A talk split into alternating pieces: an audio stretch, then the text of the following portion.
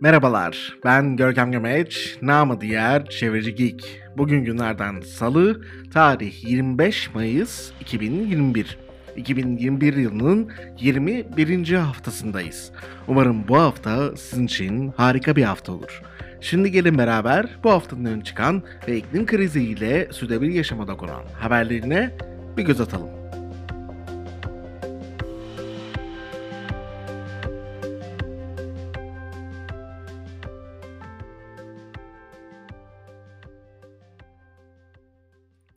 Kısa bir aradan sonra herkese merhabalar.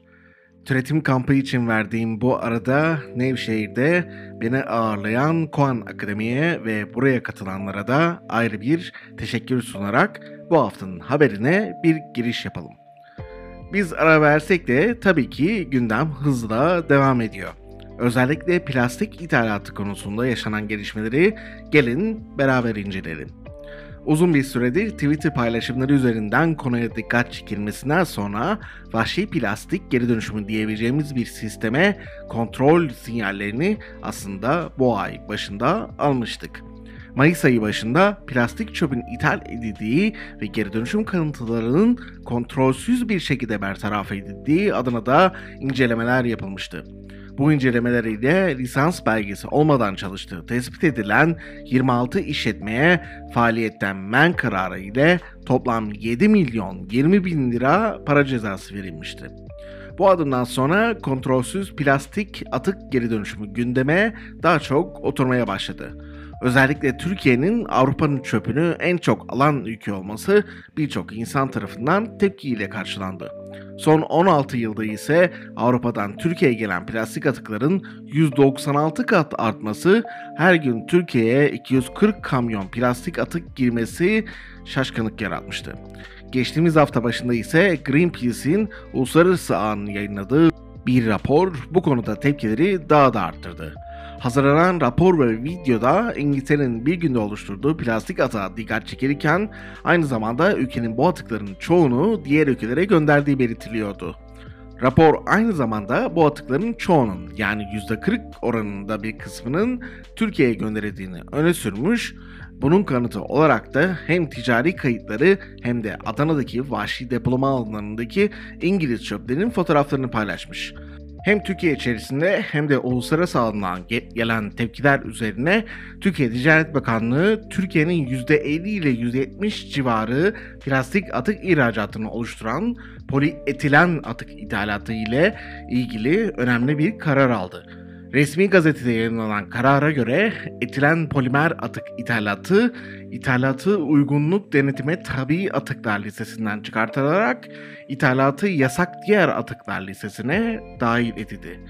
Etilen polimer, kap, mutfak eşyası, plastik kutu, plastik tüp, boru, oyuncak kaplama, kabloların yalıtkan katmanları, ambalaj filmi imalatının yanı sıra poşet, torba ve plastik şişe yapımında da kullanılıyor.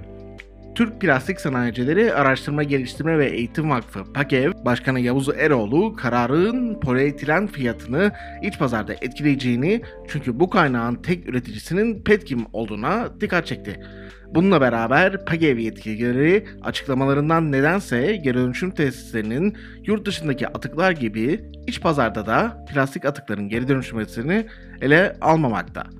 Çukurova Üniversitesi öğretim üyesi ve mikroplastik araştırma grubu kurucularından doçent doktor Sedat Gündoğdu, üretim kısmında atık polietilenin payının %9'dan düşeceğini belirse de hali hazırda ham madde ithalatı ve petkim'in üretiminin yeterli olacağını belirtti.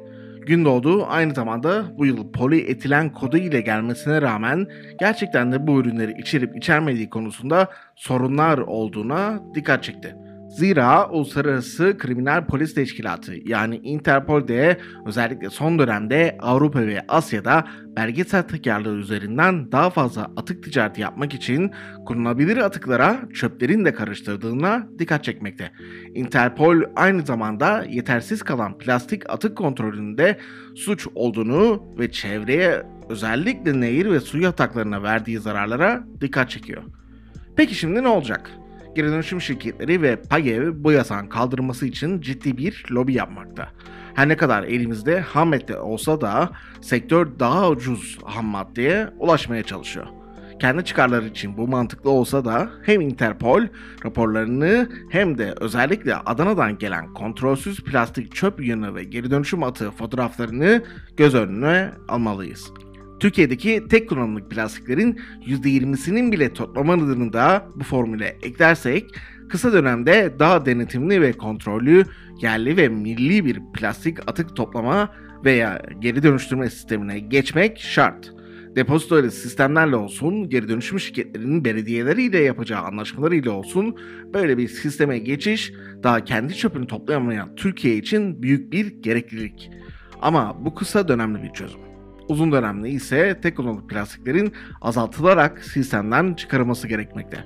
Plastik yerine alternatifleri hem yeni ve doğal kaynaklardan hem de aslında geri dönüşüm daha mümkün. Özellikle cam gibi malzemelerden yapılarak çevre ve iklim krizinin önüne geçilmeli.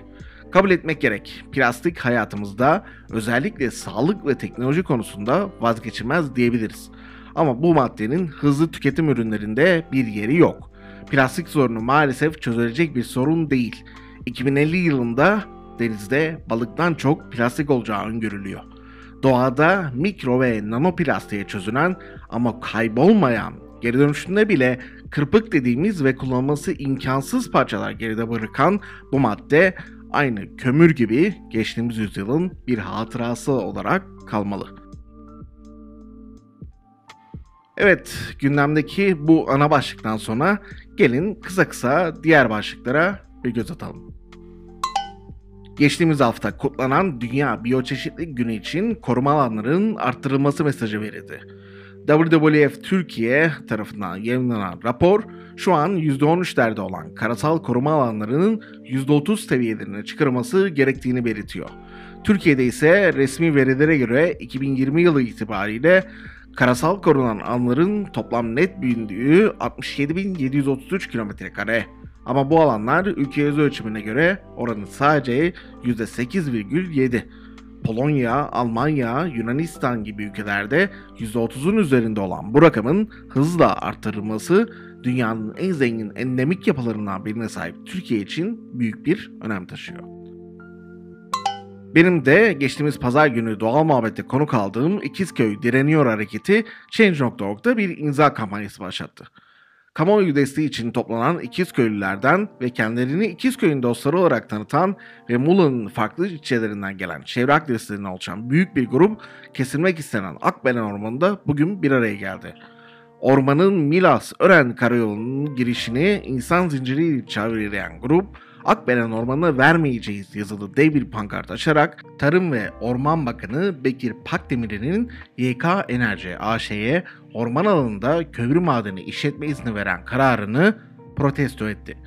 Siz de İkizköy'ün sesine destek vermek için change.org slash İkizköy direniyor adresinden kampanyayı imzalayabilirsiniz.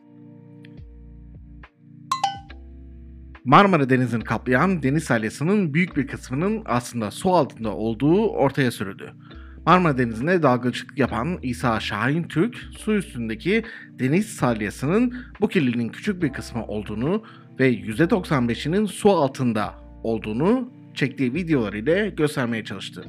Uzmanların açıklamaları ile de örtüşen bu görüntüler bu kirliliğin boyutunun düşündüğümüzden daha fazla olduğunu göstermekte.